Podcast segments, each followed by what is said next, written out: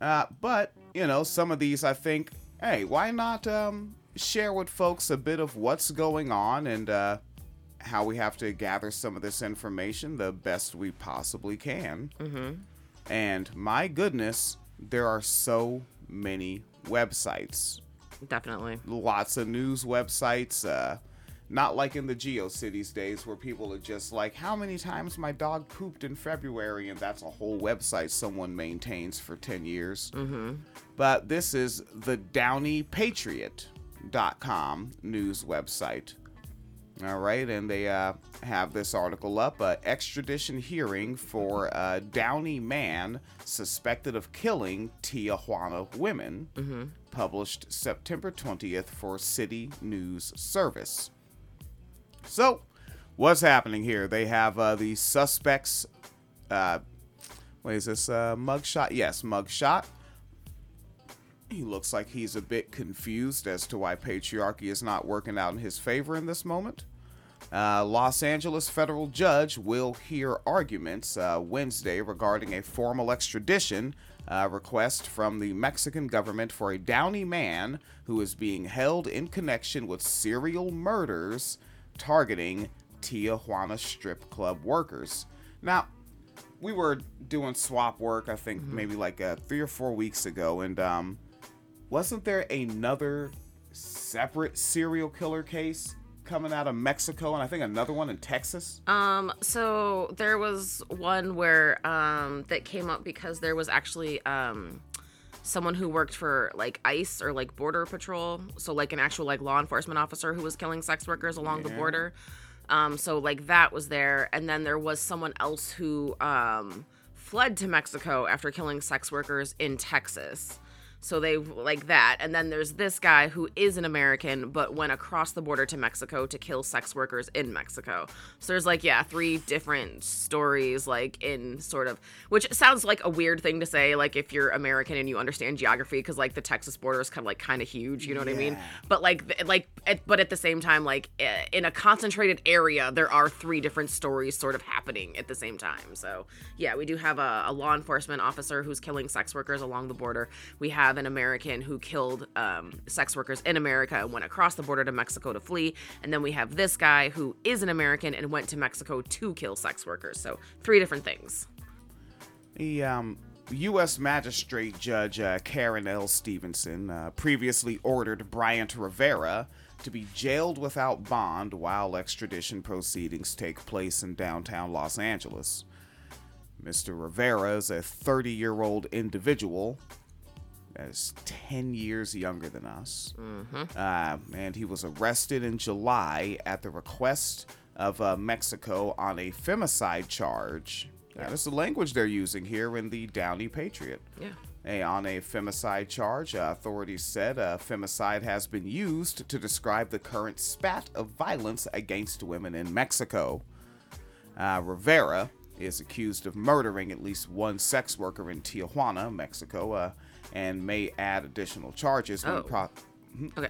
Uh, that's slightly out of date. He's actually accused of murdering three sex workers and possibly two others. There will probably be more. So, um, yeah, three definite murders, two possible murders, and probably more incoming. Ooh, additional information. Right? This is what it's like doing this. Anyone who's listened to us before knows that. Yeah. Um, da da da da. Ah, that's right. Oh, there we are. They, uh, Mexico. They may add additional charges when prosecutors uh, submit further extradition papers, according to a criminal complaint. Bryant Rivera allegedly beat and strangled Angela Acosta Flores to death on January 24th, 2022, in a room at Hotel Cascadas. And this was next to the Hong Kong Gentlemen's Club in Zona Norte, a red light district in Tijuana, the complaint says. Late last year, uh, Baja California Attorney General Ivan Carpio Sanchez described the then unidentified killer of Flores um, and at least two other Tijuana sex workers as displaying, quote, violent and psychopathic behavior, end quote, and uh, compared him to uh, the serial murderer Ted Bundy. Um, uh, victim, Flores, uh, was a 20 year old individual and had been working as a stripper and occasional, uh, they used the language prostitute in this article at the uh, Hong Kong bar. So they use femicide, but then they also use prostitute.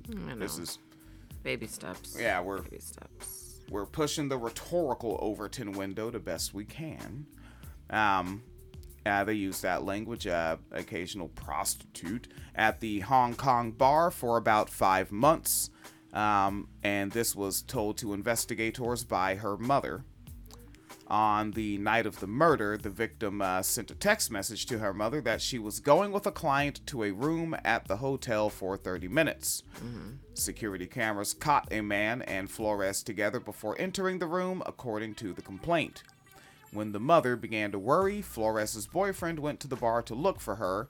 Uh, he could not find her, but one of the workers said Flores had been with a male client with a uh, light brown complexion, an acne scarred face, um, who stood about 5 feet 5 inches and had brown hair.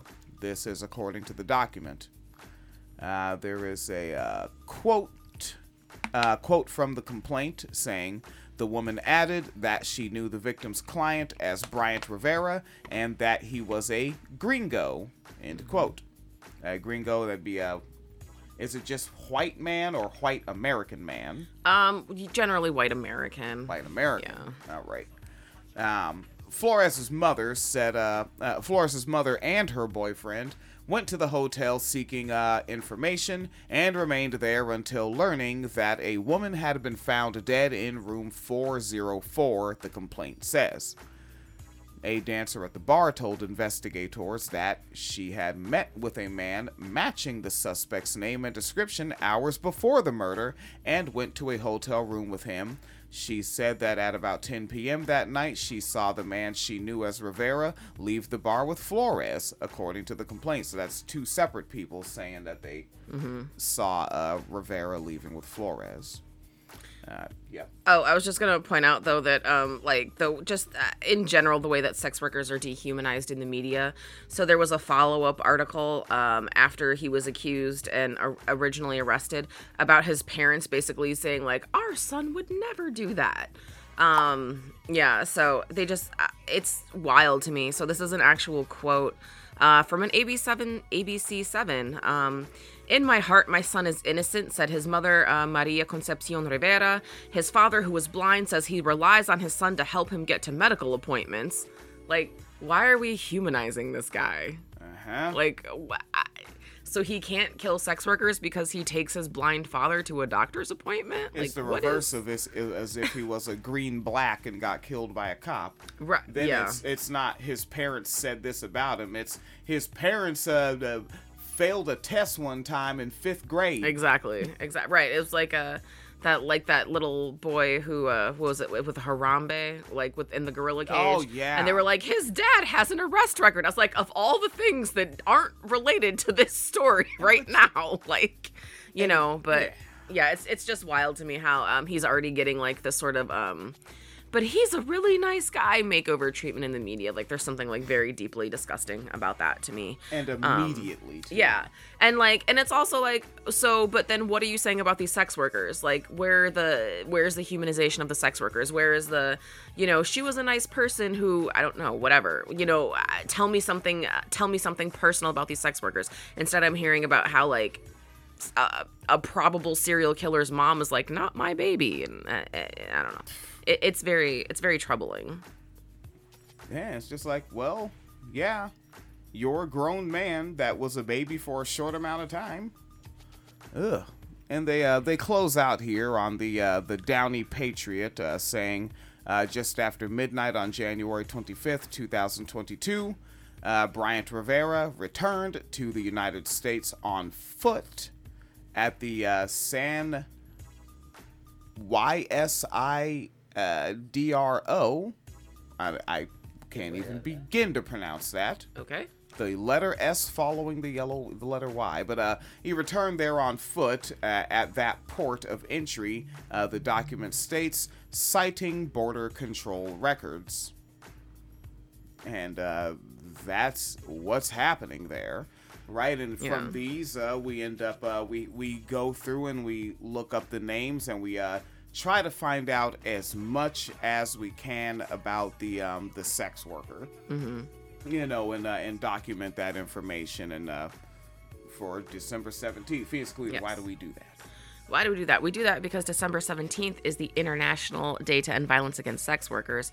Um, and honestly, uh, the way that our society is set up, there's just so much stigma around sex workers. Like, it's incredibly common for sex workers to be abused, to be vilified, and to be murdered. And we really want to sort of shed light on that and, you know, bring some humanity back to it. Like, these aren't just names. Uh, these aren't just bodies. Like these were people who had lives and dreams and aspirations, and people who deserve respect. Um, you know, even after they've passed. So that's why we're doing this. Yep, a day of remembrance. All right, uh, stay tuned in to this program.